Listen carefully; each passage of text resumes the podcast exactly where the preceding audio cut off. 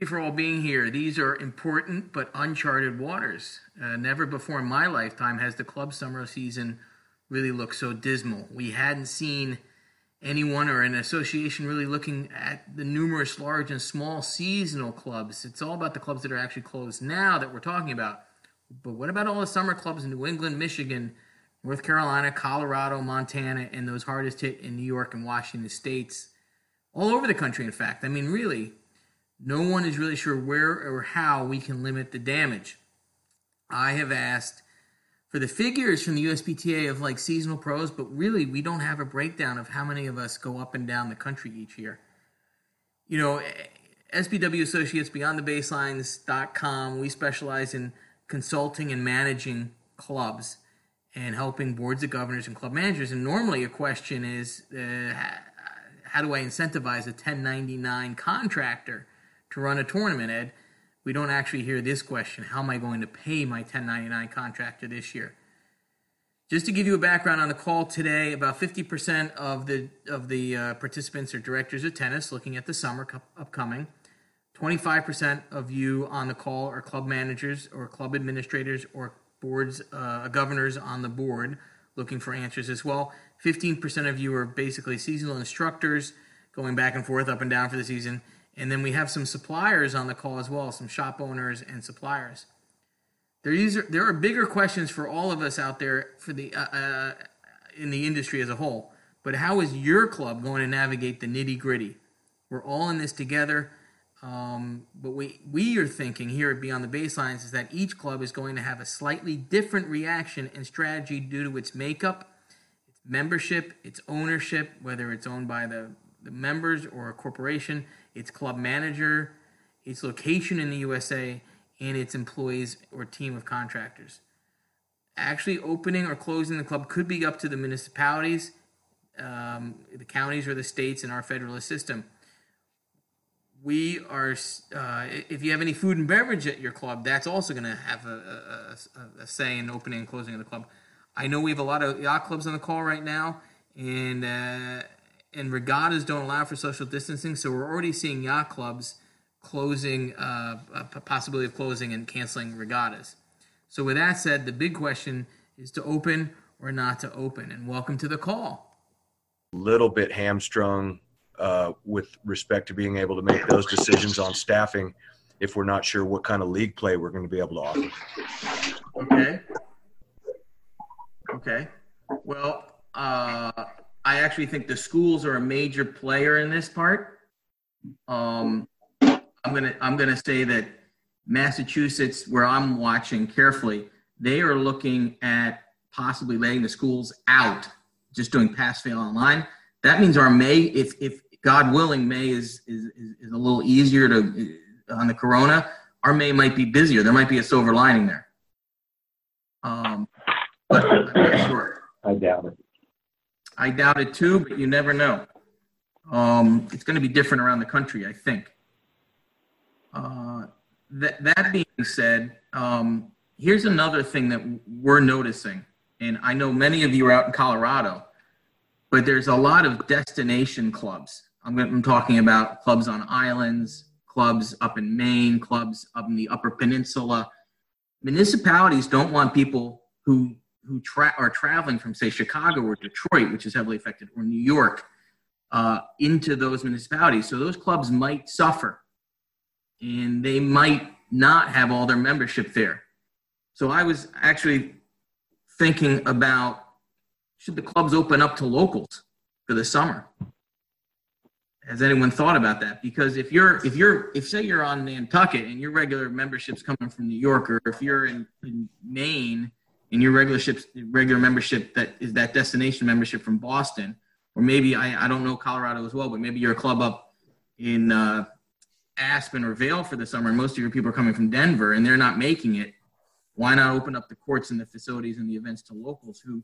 Because the municipalities can actually close it down, um, you know, stop people from coming and, and try to dissuade people from coming to the club. Um, but yes, the schools are going to play a major role in this. If you, if if you're talking about communication and keeping the communication going with your members, what is everyone planning to do? And I'll just lead this off with one thing. I am emailing just a bit, not too much, because everyone's getting a lot of emails, but I'm I'm keeping it family and friendly. And I'm not trying to be a health expert, because I am not. Um, and then I'm actually making personal calls to important members. I'm having my junior director call families to update them on that first series. And then I've got um, ideas on basically keeping a momentum towards your opening day. How about right now, we've got time off. How about building our database? And here's the first thing I've, I've done is I've updated my, so my text database. If I update that, I can text everybody or anybody in my club. And I do it through Google Voice. If anyone wants any help with that, Google Voice is a great way. I have my entire club on Google Voice, all their cell phones, by name, by number. So if, if I do things like a Sunday doubles, I'll say I have four courts. I, I text twenty-eight people, all about the same ability. And I say first sixteen are in, and I'm, or first fifteen, I'll be the sixteenth player for, for directors doubles. But I'm doing the same thing in communicating to my members now. How's everybody doing? How's the family? Texting is a great way. Just a simple text, but you've got to have that text database in Google Voice. So if anyone wants any advice on that, help on that, I'm here. But Google Voice is a great tool right now. Um, and you've got all the time in the world to update it. So I just updated ours from last year. I just updated my constant contact with the new members from this year. These are things we could be doing right now to prepare for opening day, whenever that may be. Anybody else have any ideas? A sip of coffee. Hey, Ed, it's Carol McLennan. I'm at a country club in New Jersey, mm-hmm. um, and our G M has charged us all with a weekly um, somehow, whether it's uh, like a newsletter article. Um, I actually did a little video that mm-hmm. will go out weekly to our members, because keeping members engaged right now is going to be huge. We're going to lose them. And um, the more we can stay in touch and keep them engaged, I think, and who knows when we'll open, if we'll open. I mean, our opening day is scheduled for May second. I'm not very optimistic. Our First Ladies Spring League is April twenty-first. I don't think any of those are going to happen, but keeping them engaged if and when this all comes about and we're back on the courts is really vital right now, just my opinion.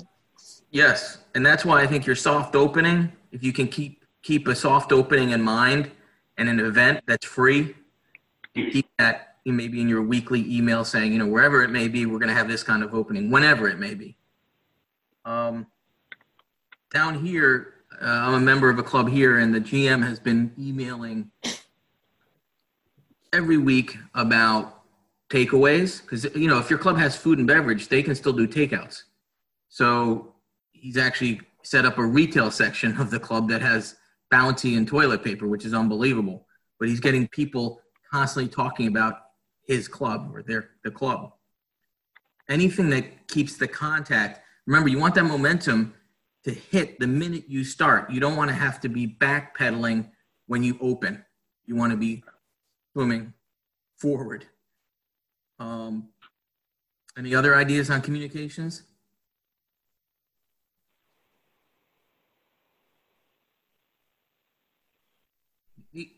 The other thing you can do is you can have your staff write to members. You know, that's kind of fun because it's always coming from us, isn't it? The directors, the club managers. You can have the staff. You can have your junior director. You can have your new assistant pro introduce him or herself. That's a great weekly. You know, have uh, have your new assistant write to your membership saying, I'm really excited to be here. Person, make it personal. Make it familial. That will keep the momentum. Any other ideas on communications? Uh, hi, Ed. Rick Fay from uh, Madison, Connecticut. Um, yeah, one of the things that um, we're about to launch is to put out a um, a letter to our junior program. And, um, you know, we're just doing simple things like having them um, do a little homework, having them read Forensic Core, um, having some racket skills test, um, mm-hmm. you know, making sure they're doing their dynamic warm-ups, um, you know, just simple things to keep them in decent shape and just keep them thinking about tennis. That's fantastic. Great idea. Homework. We're all at home. Keep the computers actually active, right? It's going to be hard. I know I've put on a few pounds sitting around the computer screen. Um, yeah, uh, junior, juniors, you know, they're going to be the ones who are going to be the most, um, how can I say it, ready to play. You know, they're, they're not going to have to deal with the fallout financially. They just want a regular summer.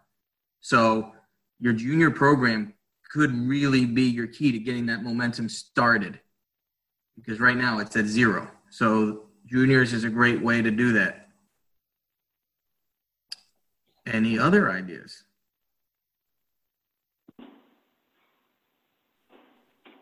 Communication is going to be key. Okay, let's move on to let's move on to um, communicating with your staff, because morale is going to be uh, difficult. So, is anyone changing their contract or changing team coverage? All I'm going to say is I'm prepared that I might have a staff no-show. You don't know what's going to happen in terms of people's pocketbooks, and you might have a situation where you're going to have to ask staff to do double duty, because they might be just an assistant pro just wanting to teach, but I might have to have them on the desk a lot. I might have to have them doing my lunch with the kids, almost quote unquote babysitting, because staff might be short this year. We might not have a full staff. People may not travel. Are you going to pay their expenses this year? I normally pay my traveling pros their expenses to the club. I hope I can do that this year. But maybe if you don't do that, maybe offer that to them this year, because everyone's in a tough bind right now, if you can afford it. Any other ideas on communicating with staff?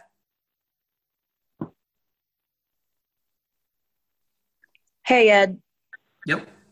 Um, I know I can't be the only one uh, on this boat. I think a lot of college students, um, especially if they're international, have left home. Um, so I'm I'm down my staff on my staff because of that. So I'm now having to look for uh, for someone else. But I can't imagine that I'm the only person that had that happen. No, I'm sure. Um, you know. Anybody else in that boat? That was Jennifer Gelhaus. She's the new director of tennis at East Chop.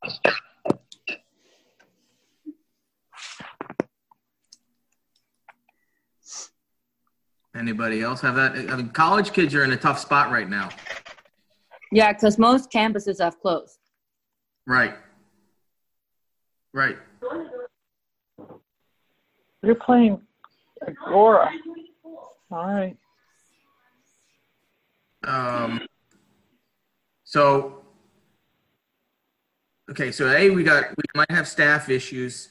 All right. Try to, I mean, it's really hard right now, but try to maintain your staff through communicating with them, just like the membership. Um, the other thing that we can do is we've got clubs that have big boards. And I was thinking of pre putting in together an ad hoc committee of maybe four board members, including definitely the treasurer, definitely the chair, but maybe two, or three, maybe the junior chair, two or three who understand the dynamics of the assistant pros. A lot of board members don't get that traveling assistant pro mentality, and trying to figure out how I can get the club to help me and help them get there, or actually find a new staff member. But this ad hoc committee, I think, is going to be an important thing. Remember, boards at clubs are big. Golf clubs especially. If golf is number one. It's the biggest revenue generator, so tennis is a poor second cousin. But if you can get an ad hoc committee to just focus on tennis, we can look at the staff contracts, either shortening them, maintaining them, um, and of course you've got to have club approval, um, unless you're an S corp within the club doing your business outside of the club's employment. That's my situation, but I'm still going to get an ad hoc committee together on the from the board of my club. Um, so I think trying to get maybe three or four board members to go through and help, and maybe have them contact your staff to say they're behind the staff member being there and that they hope that they can make it. That might help.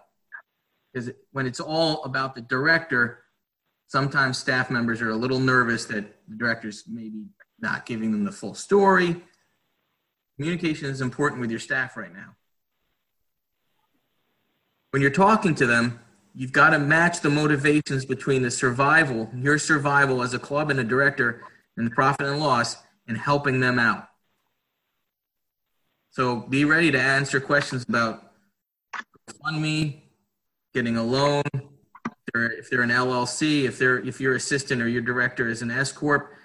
Uh, I, I highly advise you to go to the New York Times today. There's an article, and I, I'm happy to send the link. I just read it, about how and where you can get paid for leave for twelve weeks, uh, S-Corp and L L C funding through your state, um, bridge loans. If you're a gig, and this is important, Uber drivers, I don't know if you saw that, but Uber and Lyft drivers are what they call gig employees. There's help for them too. That's in the New York Times article. Came out last night because of this uh, stimulus bill. Um, but be prepared to help your staff with all those questions. Anyone else have any ideas on those, those, those issues?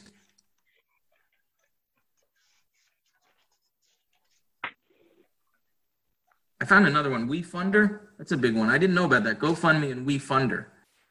Cabbage, PayPal does loans.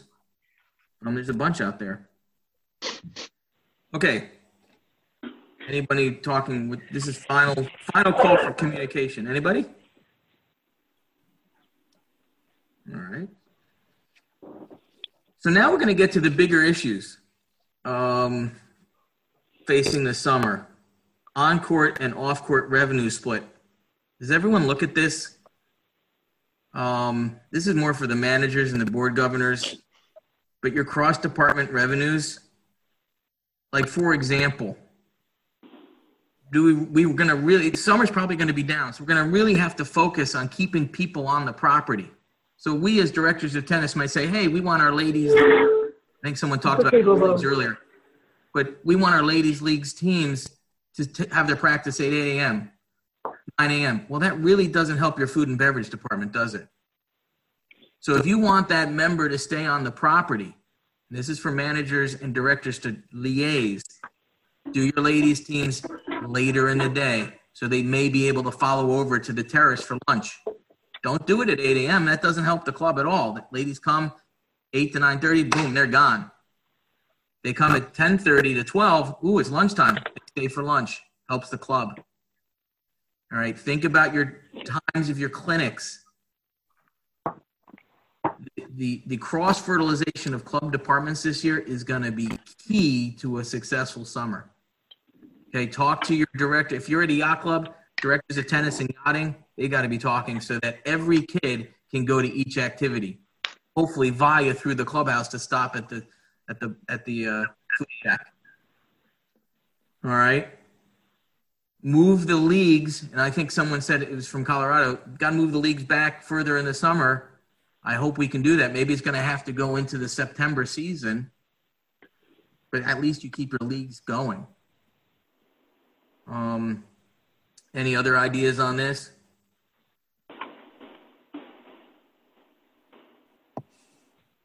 Your revenue split, your revenue split on and off court is going to be really important in terms of, um, in terms of socials. I mean, who knows what the social distancing is going to be? So, can you have a social after tennis? Okay. I know we've all seen it, but if you're playing tennis right now, if, if the pros teaching what they're doing in Florida, I don't know if everyone else is doing it, but up north, you're probably not teaching because it's outside, but all the pros are having to teach up, to pick up the balls. So the pro, the lesson taker can't touch the balls. The only person touching the balls is the pro. Okay. Ball machines can't work because the virus stays on the ball apparently up to three hours. I've read that in several places. I'm not sure that's truth.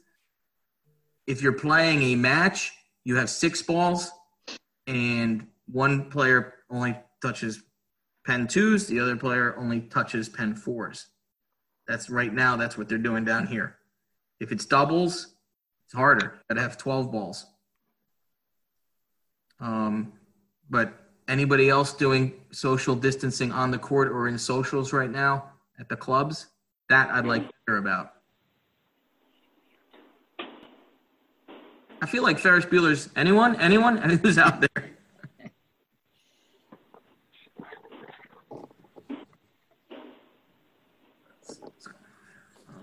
Yeah, Ed, we're uh, we're trying to practice social distancing. The problem that we're finding at our club is that people that haven't seen each other in a while have a tendency to want to, they're using the term congregate, whether it's four players on one court talking to the other four players on the other court on a changeover. Now it constitutes eight people at close proximity, and you try to kind of advise against that, but it seems like people are wanting to do what they want to do. And uh, it's putting it's putting the clubs in that precarious liability situation. Um, if you don't take a pretty aggressive stance toward that, it seems like you're, you know, again putting yourself in a in a pretty tricky spot there. Yeah, who is that? Who's just talking right there? This is, this is Andy Zoden from Denver. Hi, Andy. How are you? I'm good. I'm good. good. Thanks for asking. Uh, yeah, I completely agree. I was thinking about that at my club because we have banks of two courts. And the problem is, is we all they all walk across the, the, the court closer to the club. We have eight around, right, and banks of two. So everyone walks across one court to get to the outer court in four different instances. And there's always chit-chat. So we're going to have to dissuade that. And those are kind of, I guess, could be your communication emails too, you know, constantly, instead of being a health expert, be a uh, an expert in non-congregation. Right. Easy, right? Have you have you done anything with the balls? Are you like Lysoling the balls? Anything like I've heard people Lysol balls. I don't know, but have you have you tried anything like that? We're Lysoling everything. We haven't done the balls yet, and uh, we're trying to figure out. I I advised that they play with a golf glove on their non-playing hand, but then there was some you know arguments as to why that might not make any difference because if something gets on the golf glove, why would that be any different than getting on your hand? And so. I think we're all trying to figure out what are the best health measures. I had a guy come out and wear a, uh, uh, a, a latex glove, and when he got finished playing and he took it off, it was almost like a water balloon exploding. So that kind of grossed everybody out.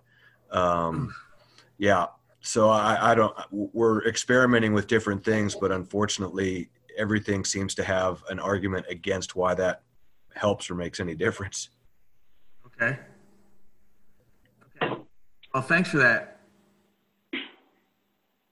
Um, Ed, Ed, it's Carol McLennan again. We yeah. actually had, um, we we have had a couple of um, just phone call meetings. I'm actually going to set a Zoom call up with our with our um, committee, our tennis committee.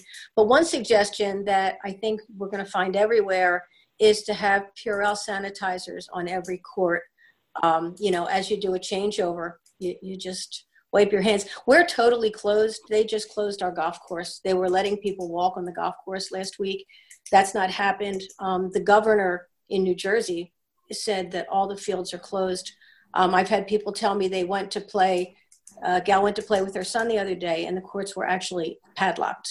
So there's not a lot of tennis going on, um, you know, based on our mandates in New Jersey. But I think the Purell on the court is kind of a brilliant idea. So probably my first thing to go to the G M with. Yep. Uh, I just want to point everyone's uh, attention to the, I, I, I hope you can all see the Zoom group chat.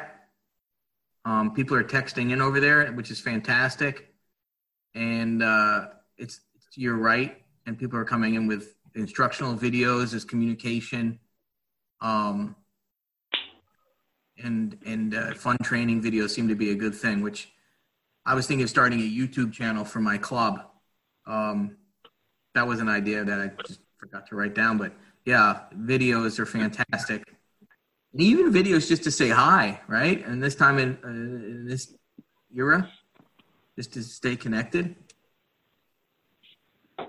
Um, I love this one from Philip. Thank you. Ask members to share photos from the home, instructional videos, maybe some out, some of the dorm videos like cooking recipes. Members want to feel connected. And that's the thing. We always see them as just tennis players. But right now they're cooking for their family, unfreezing food that's been there for a week. You know, have some fun with that, I guess. As I said initially, keep it familial. It So we're all in this together. We're like a big family. Um, I love that one. Thanks, Philip. There's more down there, folks. Um, so have a look on the right-hand side of your screen.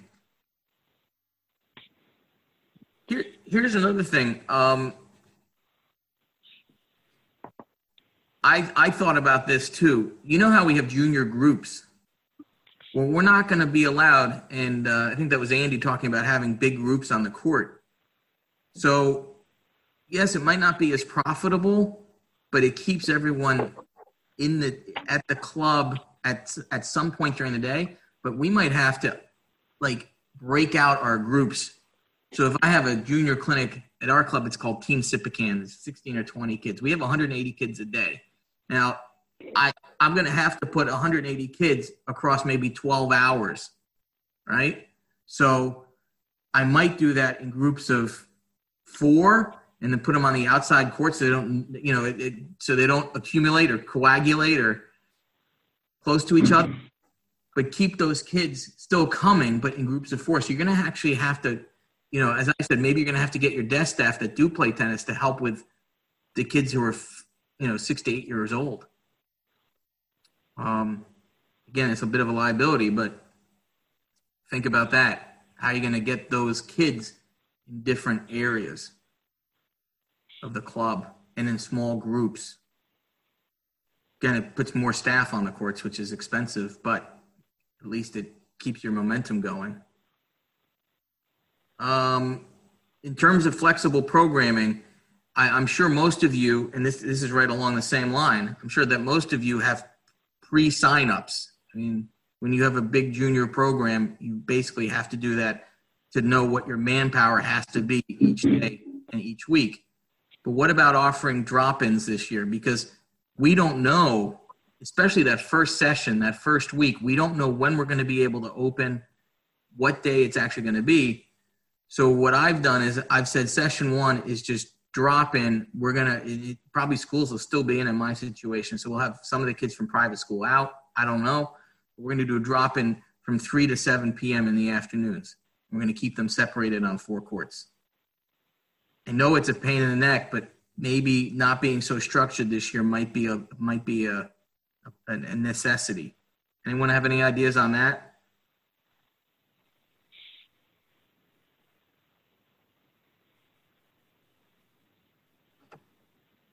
Okay. I'm checking my notes over here on the right. But yeah, I think that, uh, here we go.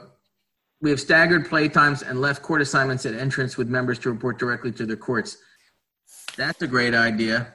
And, and you can do the same thing with junior programs. You can actually have a big chalkboard at the front and they can follow a map, kind of like going to a big banquet dinner, court one, table five. But, um, yeah, I think what we're going to do is do drop-ins for the first couple weeks of the juniors. Uh, all right, has anyone heard about technical rackets? Because I've heard that Babolat, no pure drives this summer. Has anyone else heard that? No pure arrows. Supply chain from China. Anyhow. If you have heard any updates on supply chains, let me know. But I know that both Wilson and and, um, and Babolat, which is what I carry, they're basically saying to me, no technical rackets this summer. Okay, yeah. So your shop sales are back down to your, your your profit on rackets as a club, if you own the shop, or as a director, if you own the shop, you're gonna be severely curtailed this summer. Balls are another thing. They all come from China. Babolat's come from Vietnam. All right, so I've hedged my bets. This is my, my I guess, my secret number two for you. Hedge your bets. I've ordered balls from Penn. I've ordered balls from Wilson. And my, my Babolat is coming tomorrow. And I'm going to have to store it in my garage and take it up in my truck. All right? Order your balls. I know logo balls, they're done. They were uh, up to five months delay. So if you didn't order back in January, no logo balls this summer. Um, but yeah, hedge your bets on the balls. Wherever you can get balls, get them in. Store them. Where are last year's balls? Mine, unfortunately, sit in a shed, so I'm hoping it wasn't too cold up there. But um, anybody else not hear, hear anything about balls? Remember, if we don't have balls, we can't teach. Major problem. All right. Um, clothing. All right. Now, I know um, a couple of my reps were going to be on here, but and I don't know if you are. I don't see anybody, but... Uh, Donna from Sophie Bella, they're on hold. Okay. She was going to come on the call today. So even if you have, like, if you're at a yacht club and you have to do your burgee, or if you're at uh, a club that has a lot of logo clauses, we do, those are all going to be delayed this year. So a lot of times, you know, you, if you're shipping from Sophie Bella to an embroiderer and the embroiderer to you, that's going to be late. If you haven't figured that out already. Okay. So I'm going to give you my biggest secret on this, especially for the juniors. In order to avoid holding inventory, which is going to be really important this year, do, and it's nice in this time and era, call it care packages. So what I do every every year is I do a Google form to my juniors, and I because we're an all-white club, white shoes, white hat, white socks, really hard to find, white shorts for little kids, right? So what I do is I do a Google form. Hey moms, hey dads, what do you, what does little Joey, what does little Nina need this year? Tick right here. We'll have the care package in a nice club bag ready for you on June fifteenth or whatever day you're going to open this year. It's going to be harder to do, but it allows you not to carry as much inventory, especially for juniors. They've already got the shoes. They've already got the shorts. You don't have to hope they're going to buy. Care packages. I do a I do a, a fun team shirt, junior shirt every year with a little logo. Um, fun, you know. This year's our summer of sportsmanship, so we're doing summer of sportsmanship down the sleeve, across the back, and that will be in the care package. Now, of course, I'll still have some for sale, but if eighty percent, if I know eighty percent of the kids have already pre-ordered, I know that money's coming in, and I order have to order twenty percent of what I would normally have to hope that they're going to buy. Especially with shoes. Shoes are expensive. I'm carrying K-Swiss this year. Not a huge margin on K-Swiss. Sorry, K-Swiss. But uh, if you can pre-order and know what you what those moms and dads need for their kids, it's a no-brainer. Care packages. Anybody else have any ideas on inventory and clothing?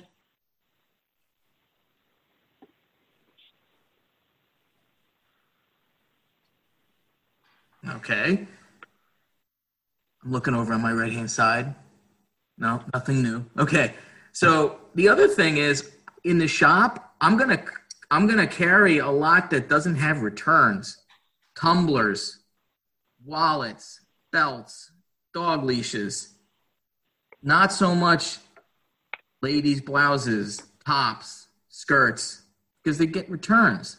And this year we're not going to sell enough to cover the percentage of returns, in that's not, it's going to hurt us. So I'm going to actually ca- carry a lot more non-returnable things in the shop. So the shop will still look kind of full, but it's not going to be as much clothing. It's going to be more non-returnables. Fast-moving consumer goods. All right. So if you have the opportunity, I just put my Tumblr order in. I'm going to do tumblers. I'm going to do all kinds of little items that people don't want to bring back. There's a makeup stain on the top, I have to take it back. If there's dust on a tumbler, people can wash that. Any ideas on that? How about implementing a no return policy? Well, you could. Your members aren't going to like you for that. What if it doesn't fit? Who's that, Jennifer? Yeah, well, just for, you know, this year? During the virus? Yeah. That's actually a good point. You could actually carry the virus on the return, right? I would think so. Yeah. Be nice to your members, Jen. It's your first year. I'm not selling clothes. I'm just thinking. No, that's a good point. You could do you could do uh, a no return policy, I guess, under the circumstances. Um, I'm not sure I would do that, but I think you could get away with it. Um, what I've also done, and I don't know if Don is on the call or if, if Greengrass is on the call, but I'm going to, I've started, I'm moving my delivery dates back. Okay. I usually have delivery May tenth, May fifteenth. I'm going to move that back to June fifteenth. It just helps cash flow. Do it now. Let your suppliers know, because it helps your cash flow. If you're net thirty or net sixty, you're not going to have to pay in July. You can pay in August, hopefully when things are a little better. But why have stuff showing up early, having those bills show up early, and you're still closed? God forbid, right? Here's another thing I've heard in the industry. A lot of directors who own the shops are going to their clubs asking for a loan for the year. So, for example, you uh, you take a you have a forty thousand dollars worth of inventory across rackets, balls, clothes, and you sell twenty thousand of it by the end of the summer. These, some of the directors I've heard are negotiating with their clubs to give them twenty thousand dollars to cover them over the over the winter, to cover their inventory so they get a chance to sell it the next following year. Has anyone else heard of that? What about dating? What about what? Dating. Instead of, you know, in other words, Ed, go back to the vendors and ask them for incremental dating due to the uh, oh. coronavirus. You know, I'm sure they would so do like back to school dating that they offer for the re- uh, the mass market retailers. Everybody has dating or Christmas dating. Yep. Um, do the vendors offer uh, currently, because of the uh, coronavirus, dating programs? I bet you they do. I haven't heard it. They, they haven't offered that to me, but I haven't asked. What if we go back as a group, as far as all the tennis pros in the country, to these vendors and say, hey, as a group, we order a lot from you. Mm-hmm. We'd like some extra dating for our group. Say the U S P T A, all the members go, or that they in turn have that conversation with the vendors that all the pros use. They have you more leverage. That's a fantastic idea, and I'm going to – you know what I'm going to do? I'm going to email John Embry with that, because that's something yeah, we could really get involved, right? Club, Club Corp Club Corp could go – I used to work for them. They could go yeah. to the vendors and say, we have three hundred outlets. We want dating for all our stores. Yep. And then it could pound on the vendors because, you know, you're if you're a little ticket like just a club, you have no clout. Whereas no, if everybody gets together, you have a lot more leverage. And putting back the shipments on these the clothing for the shops, I would think that you'd be last in line to get your goods, and you'll probably wind up getting nothing because it'll go to the big guys first. Who is that? Who's talking, by the way? I'm sorry. Bob Riley. Hi, Bob. Florida. How are you? I'm good, thanks. I'm good. It- Unfortunately, I can't tell who's talking. It doesn't come up on my screen. I don't know if it does. I used to work, this is my background. I used to work for Gillette. You know, and the big guys have the clout. They get they get the deals. Yep. So the more you can group people together with more buying clout, the better offerings you're going to get. All right. So I, I'm I'm actually going to follow up with you, Bob, on that, and uh, um, maybe we'll we'll write a letter to. Uh, The U S P T A and maybe Club Corp. I don't. I don't know anyone. At maybe Club the U S T A could get involved in this too, because they're, you know, they're our national organization, and they say, hey, our members are struggling. What can our vendors offer? You know, what can you offer our members to help them out through this difficult time? Right. Right. The higher up you get involved in this, the better the deal you're going to cut. So. In inventory, there's lots of options. Um, and, you know, that I don't know about other people and clubs, but the shop, everyone tells me, you know, they always say the shop is not profitable. If you're selling a lot of rackets and doing a lot of stringing, the shop is profitable, okay? Um, and I know a lot of clubs take over the shop because it's profitable. So this year's inventory and this year's ordering is definitely going to be different. Don't overorder. Let's talk to the, the suppliers. Thank you, Bob, for that. Hedge your bets on the balls. Um, you know, chances are you're not going to have rackets, technical rackets to sell. Um, to pare down your inventory, but, you know, as the clubs close, because we're closed, we're shut down till May first. The city of Largo. Yeah. Uh, what if you have heavy inventory going into this time? You might want to to get people in the club. You might want to have a shop sale going into this time frame if you're looking at new goods and you want to clear out your inventory. Number one, it'll get people in the club, and number two, you'll be able to pare down your inventory. I was. That's a good point. I, you know, and I didn't mention it. I, I'm going to do. I always do my opening camp. I have an adult camp first, first shoulder, usually in the shoulder season, because I don't want to displace regular games on the on the mornings. But I have an adult camp for the whole first week in June. Usually, push that back a couple weeks. And I always offer fifteen percent. Well, this year I'm going to offer thirty percent on all. I'm not going to put my. I don't have my. I'm not going to put my new stuff out. thirty percent off all the inventory I have. And for every camper. So when I get some of that back, because I bump up the price of the camp, maybe five, five dollars, but then I say thirty percent off on stringing, thirty percent off on all clothes offered. And it's actually for every camper. And people join people, you know, people join the camp just to get the discount. So I'm going to go to thirty percent. I, I'm normally at fifteen. I'm going to go to thirty so I can get rid of some of my inventory from last year. Uh, and you can also bet on the returns as far as your clothing goes. If uh, someone during this time buys the clothes and you have, say, a sale, uh, say, uh, put it under the auspices of this is a final sale because of the virus and all of the problems associated with it. We'll give you an extra discount, but it's a no return policy. No return. So that has, that covers your, your back on as far as alienating the members. Yeah, I think you're right. And Jen, Jen brought that up, and she's probably right. Anybody else have any ideas on shop or stringing or carrying inventory, dealing with um, members in off the court in this era? All right. Uh, finally, I'm just going to open up the floor. Does anyone have a burning question? There's a, there's fifty-three wonderful professionals, administrators, board governors here. Good place to uh, ask um, a question. Anybody have some burning questions out?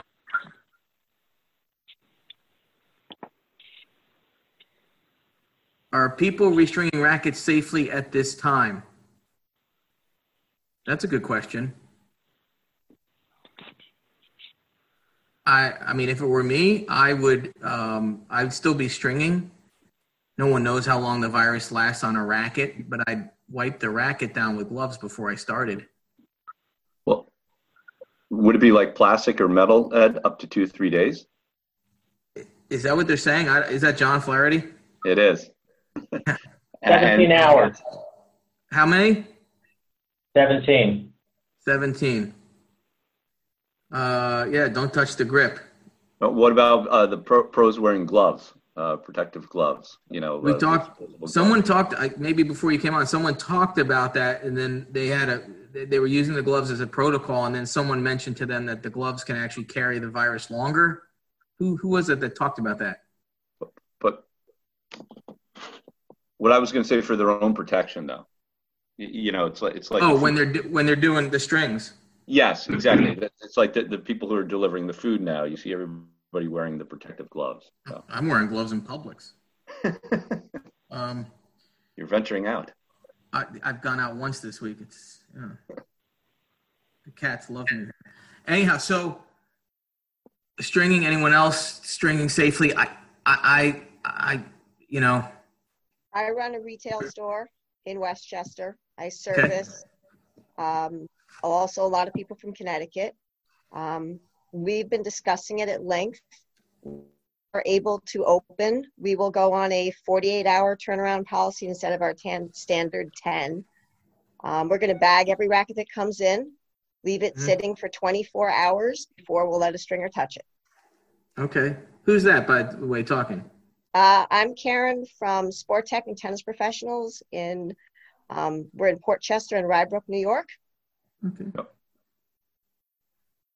Wow, that's like epicenter right there. New Rochelle right nearby. Uh, that's exactly where I live. And yes, it is the epicenter. Um, we made a choice. We serviced two um, tennis facilities that closed at the front end. Um, our store is in a very popular shopping mall where everybody is closed except for the food. Okay. And I also stock a number of country clubs um, in our area, and nobody has a feel for when they're going to be open. It's a little scary. Yeah. I think it's going to come, as I said at the beginning of the uh, my introduction, I think it's going to come down to where you are in the country and and what your municipality, county, and state decide to do. It's, it, there's no, we're not the United States of America saying we're going to open here, we're going to open there. It's going to come down to where you are in the country is, is, is the epicenter, so it might be a little longer. But the good news is we do find people looking for courts to play. Right. Well, that's good. That's good news. Thank you, Karen. Um, any other any other protective issues? Stringing's a good one. Teaching with gloves on and, and only having the instructor touch the balls. Don't. Someone just said don't don't lend no demo rackets. Smart. I mean, obviously no demo rackets, right? Bagging the rackets for twenty-four hours, smart, if you're stringing it. Um, you know, no-brainers having sanitizer on every front desk, wiping that front desk down every every twenty minutes. I know bigger shops, and I've been in here in Florida, bigger shops are saying you can only have two people in the shop at one time. Maybe we're going to have to do something like that in our tennis shop.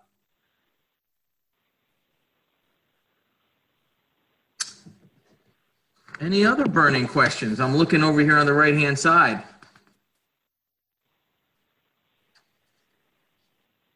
Is there anything I didn't cover?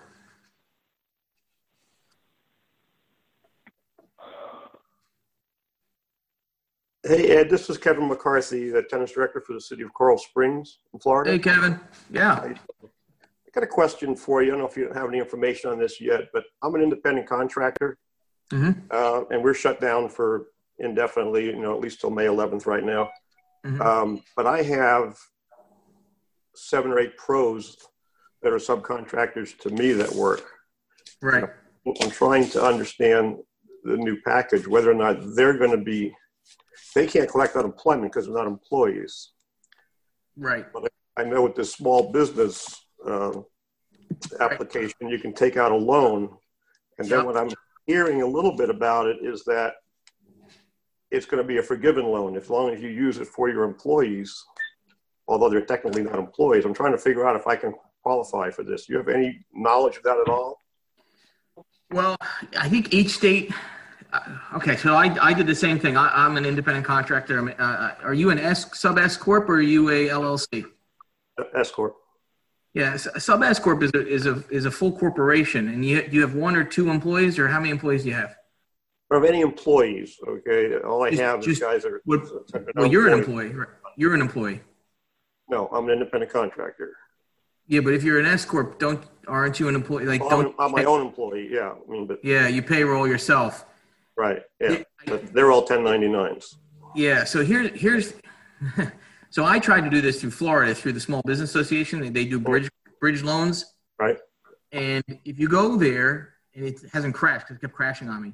But if you go there, it says for, and fortunately, I have three employees. Not fortunately, because I have to carry workers' comp, which is a pain in the neck, but I have three employees. As an S Corp, they're saying between two and five hundred, you can do something. If you're just one, I don't know. But part-time or This is, what about classifying yourself as a gig worker? Well, here I'm going to read from the New York Times right now. Part-time workers will be paid the amount they typically earn in a two-week period. People who are self-employed, including gig workers like Uber drivers and Instacart shoppers, now those are ten ninety-nine guys, can also receive paid leave, but they must calculate their average daily income and claim it as a tax credit. That is straight from the New York Times. And I will send everybody this link. This link has everything from if you're an S Corp, L L C, gig worker.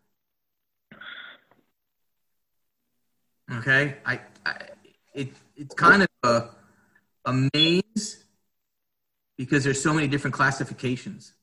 Right. Yeah, I'm just trying to figure it out. So yeah, and, some, and some let me tell you, have, have you gone? To, has anyone tried to go to the Small Business Association yet? I, I looked at it online. Yeah. yeah, the application is pretty extensive. Um, you got to have all your books audited, and then this year's books. And unfortunately, I'm not that organized. My books aren't done for two thousand nineteen yet, so I'm going to have to, in this amount of free time, I'm going to have to do that. But you have to have your audited Ed, book. Yes. Doug Cash. Hey, Doug. Morning. Um, I got a couple answers for his question. Great. Uh, number one, number one is uh, yesterday, Kentucky allowed independent contractors, oh. ten ninety-nine people, to file for unemployment. So I believe most states will eventually do that. So that okay. opens up for all all the ten ninety-nine people out there. That is a godsend, basically. The, the, the CARES Act that is now today being voted on by the House right. uh, has, has some words in there about contractors, but it's sort of undefined at this point. Yeah, it's uh, a tax credit. Uh, well, it's, it's still undefined what, that, what they mean by contractors. And okay. so... Uh, I think at the end of today and tomorrow, when uh, the legal people come out with what the meaning of all that stuff is, we'll know a lot more on whether or not uh, contractors can apply for some of those things. Uh, certainly the small business under five hundred, there's lots about in there. Um, and uh, but you still have to pay the people. And then if it's seasonal work, I don't know how they're going to figure out what the person pays, because they said go back two weeks. Well, if they didn't work in two weeks, that's a whole other issue. How are they going to figure that out? That was my next response to the initial question, or whoever it was, is is it says two-week averages. Well, if, you, if you're a seasonal worker right now, you probably aren't working, or you're in your shoulder season, you're not making a lot. Spring break is kind of small. So how are they going to do that? Same same holds true for Uber drivers. Uber's very quiet right now, so they're, that, that's going to have to be looked at. There, there are some provisions that, there is some provisions in there that if the last two weeks was not typical, they'll go back further than that. Okay. Well, that's good to know. Anybody else? Thanks, Doug. You're welcome. Um, What else? Anybody else have some burning questions? Are club managers charging monthly dues at year-round clubs? That's a great one. This was, this is a point that actually just came up this morning in a different way. Through a, my wife works for a museum, and they were wondering if they're going to have to maybe refund dues for this portion. Our club, I mean, there are some club managers on here. I have clubs discussing that. And you want me to take this one too? Sure, um, go ahead, Doug. Probably ninety, ninety-five percent of the clubs in the United States are not billing dues when the club is closed. There are some member-owned clubs, and I got some clients that are billing dues, but the members make the choice themselves, basically, to say we're going to bill ourselves uh, because we want to pay the staff or whatever they have to do. All the big boys, Lifetime, Midtowns, Genesis, Uh, they're all, none of them are billing members. So it's usually individual clubs. Uh, I know of a couple of clubs in Ohio that are sending a letter out to their members saying, if you'd like us not to bill you, we won't, but if you want, we'll pay your dues. We'd like to have the money, basically, is what they're saying. And so yeah. It's usually an indi- individual club decision, and but ninety-five, ninety-six, ninety-seven percent are not billing dues why the clubs are closed. And and here's another thing. I'm looking at like um, summer, like take uh, clubs on the Vineyard, uh, Edgartown, Yockel, where I work. Now they, they charge their dues in January. I'm wondering if those clubs that charge a annual dues yearly back in January, like my club, that they do, we everyone's paid already. for the year, wondering if they're discussing giving a portion back if we're not open for the summer as a seasonal club. Uh, I think year-round club. I think, I think, I think you're going to find that's going to be according to who owns it. If it's member-owned, they'll just make the decision what they want to do is member-owned. Uh, if it's corporate-owned, most of those people will refund, I think. Yeah, I think you're right, too. I think if it's member-owned, they're probably going to keep it in the club. If it's if it's corporate-owned, they're probably going to refund portions. That's great.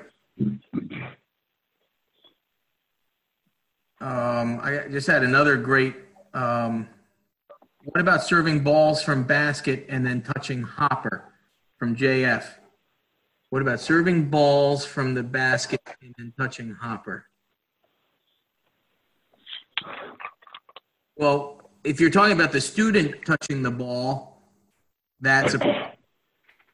So maybe you can't teach serving during your lessons, right? I don't know. That's a good one. Manage it. Manage it? Yeah, just manage to c- control the balls. You have the student next to you and yeah. bounce the ball at them one, one at a time, and don't let them touch it, the basket or the ball, with the exception of when they serve them. Well, yeah.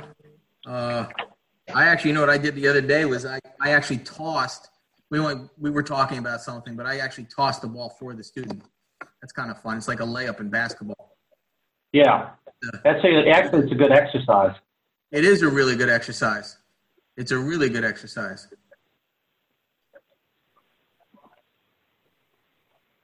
Uh, okay, thank you, Carol. And then Carol's just written that, that they're not uh, charging fees till they reopen.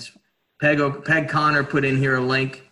Uh, I'll put this link from the New York Times in here too, so you can all see it. Um, and right now, any other questions? Any other? I mean, we've got good topics going on here. There's the New York Times. Whoop, that's too rich. Sorry, wanted to go to everybody. Uh, any other? Anybody else? We've got lots to talk about. Lots of things happening. Um.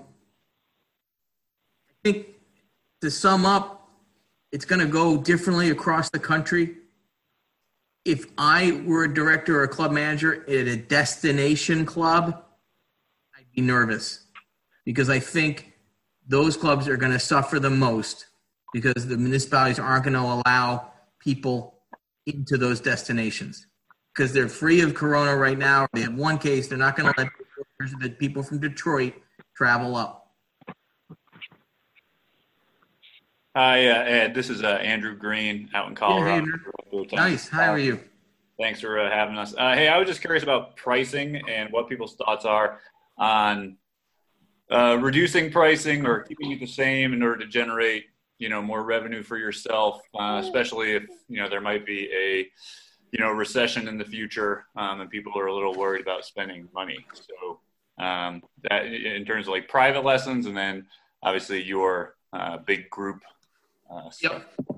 Okay, well, two things on that. Number one is I'm not raising prices this year, okay, for clinics or lessons. Um, and number two, fortunately, I was just doing my contracts for my two, I'd call them head assistant instructors, junior instructors. And basically what I'm doing is they're staying the same. I'm cutting my percentage on those so that I can offer a lesson with those guys and more so, even so more so with four juniors. So like if, if it was like, say it was thirty bucks a junior last year for an hour and a half with an instructor. So that'd be one hundred twenty for the hour and a half. I'm bringing that down to eighty. So it's gonna be twenty bucks a kid. So I'm dropping those clinic or group lessons down because in all in all honesty that's it's it's cutting my revenues, but it's going to keep the membership happy. Their kids will be occupied, a little cheaper, so that's where I can cut my profit a little bit. Does everyone understand what I'm talking about out there? That's a great yeah. question. You know, Olivia, everyone can see you. I'm on camera. Yeah, I'm on camera. So, um, so I would keep that profit margin and make it smaller. Okay, so you can do that. I'm not raising private lessons. Um, if you have the opportunity, you can you can knock down your margins a little bit on your one-on-one privates with your head pro or with your junior director. Maybe cut your profit margin a little bit so that you can cut the lesson rate a little bit to the member. Anyone else have any thoughts on that?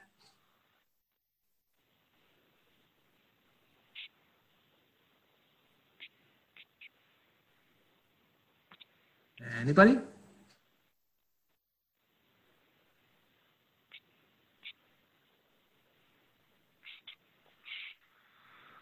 Uh, this is a good. This is a good point. Okay, so is there Jeff's Jeff? Thank you for this point. I'm going to bring this up, and this is kind of the reason I spearheaded this. Is there any way we can reach out to our industry professional organizations to start to think about their constituents and having a savings crisis account for when we are hit with an emergency rather than relying on our government, something to raise and bring to John Embry and Dan Santorum for future? This is a huge, and I don't know if you know Tim Baton, but I talked to him about this on Facebook Live the other day. And he doesn't agree with that, but I'm wholeheartedly for that. We pay a membership, it basically pays for our insurance. And I, I just want to say that I don't think we are unionized, in a word, enough. I don't know what the U S P T A does. They're ahead of us on most things. They probably have a slush fund, an emergency fund. We don't, and we should have one. And that maybe if anything comes out of this pandemic, this is something we hit Dan Santorum and John Embry on. Does everyone, I mean, obviously we all agree on this. Maybe we don't. Tim doesn't think so, but I do. I'd much rather see my My annual dues go up maybe fifteen bucks a member. We'd actually have something as an insurance against situations like this. Um,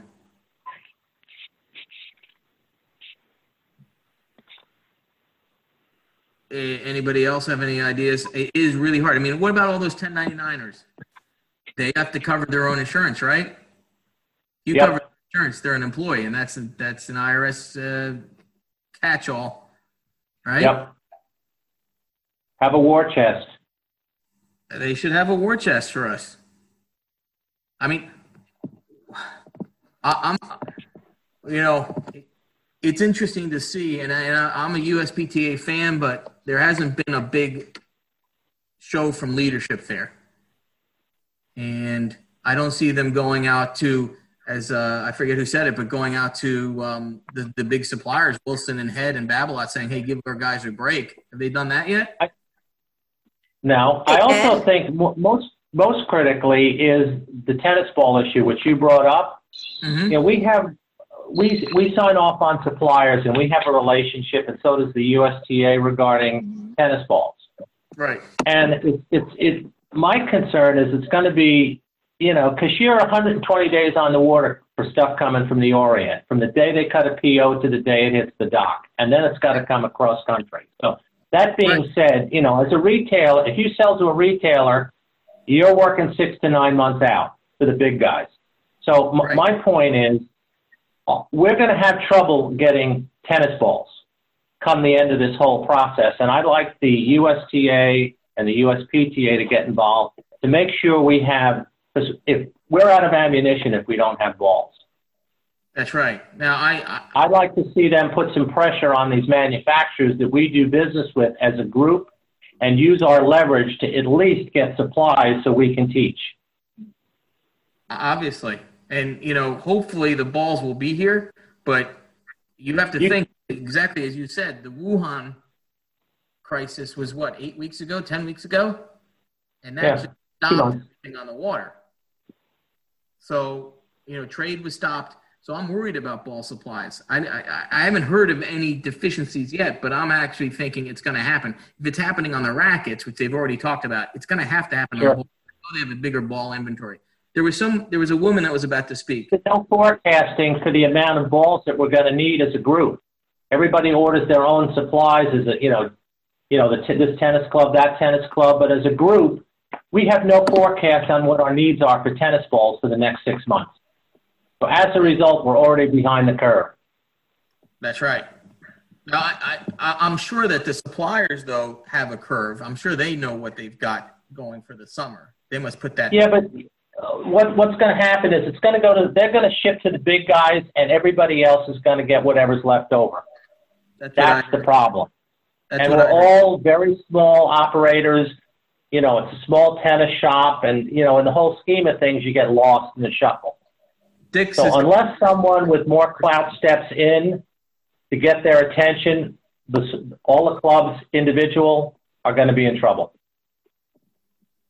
Who was, there was a woman about to speak.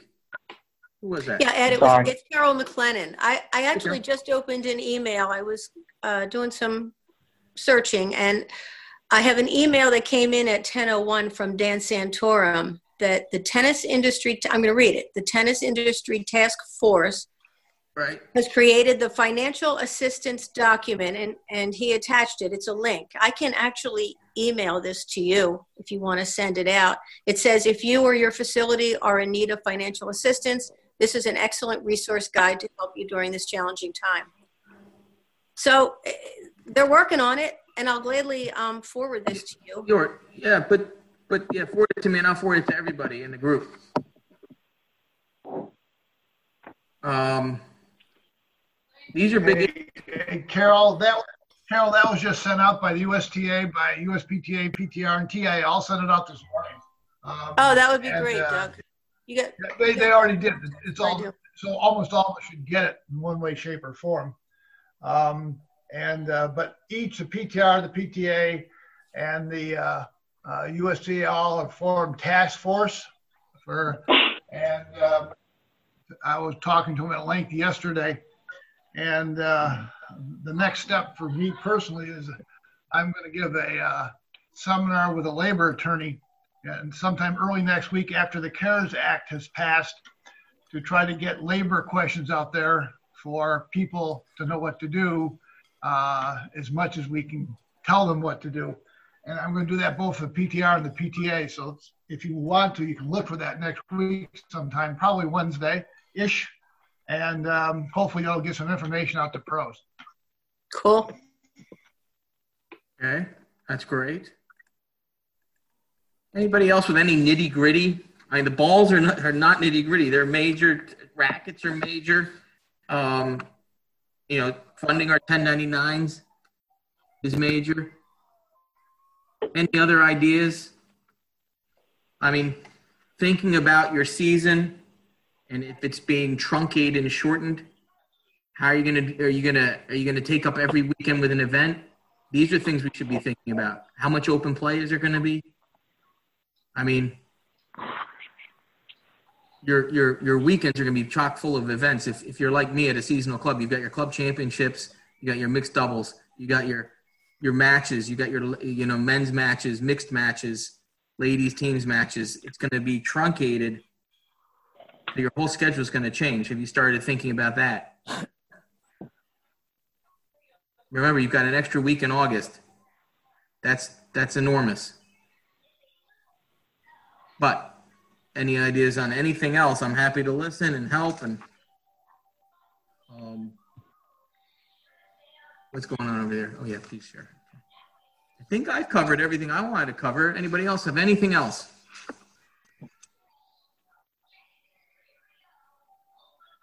Going once, up, oh, going twice. All right, folks. Well, thanks for coming on, and thanks for being a part of the discussion. Whoop. Do you postpone twenty twenty events for safety of members? I think that's a question we can't answer yet. It's still March. My my events are more than ninety days away. But I think if you're in If you're if you've got a ladies team in Fairfield County, Connecticut, it starts end of April. I think you're going to have to push it back or postpone. But if you have a mixed doubles club championship as your first event, July fifteenth, I think you're okay for the moment. But that's day by day. Everybody have a great day. Keep a look at my website, beyond the baselines dot com. I'll put everything that we talked about up there on a page, and I'll email you all with links I get out of this as well. Oh, thank hi, you, Ed. Uh, ju- Whoop, Thanks, hi. Ed. Somebody was going to say something there. Yeah, hi, Ed. Uh, Rick Fay from Madison, Connecticut. Um, hey, Rick. Again, um, I while you were talking, uh, I just got off the phone with Mike Wilson, who's the Dunlop rep, and yep. spoke to him about the balls. Um, so he has not heard of any shortages. His balls actually come from the Philippines and in Indonesia, from okay. Dunlop. Um, so anybody that's having a supply issue from those other companies, they should get in touch with Mike if you're up here in New England. Um, he, once again, he's the uh, Dunlop rep for New England, but Dunlop, as of right now, he said they're not, he has not heard okay. of any, anything of any shortages for tennis balls. I, I do think, you know, where they're made, manufactured might have it, might have uh, an effect. You know, I, Vietnam, I think is okay, but China's not. Right. Right. So the Philippines, I haven't heard anything. I mean, I'm not an expert on where the the, the virus is, is an epicenter, but I haven't heard anything about the Philippines. So maybe that's that, that shipping is fine. Yeah. Just know that a lot, so much is made in China. I hedge my bets with balls. Yeah. I put I might put an order in with Dunlop. Yeah, they're good balls too. The you know we, we use them all the time here. So do, do, now here's another question. And Jen, I don't know if you're still on the call, Jen Galhouse, but. Uh, Red, orange, green, yellow. Do they make all those? Dunlop? They do. Okay. Because those are going to, those are going to be uh, ordered. You know, if you haven't put your order in, that's part of almost everyone's program, I would hope. Yep. Yeah. Yeah. So uh, anyway, that's. I thought that was a you know something to add in case people are worrying about it. Well, thank you for that. Thanks for the information. We're all going to order Dunlop now. All right. It's nice meeting you. Nice talking to you. Hey, everyone. Any questions, please am- email me. And thank you so much for everyone's participation. It's been a wonderful uh, town hall. Thanks so much. Thanks, Ed. Bye. Thanks, Ed. Take care, guys. All good. Hang in there. Stay healthy. Thank you, Ed. Bye. Bye-bye.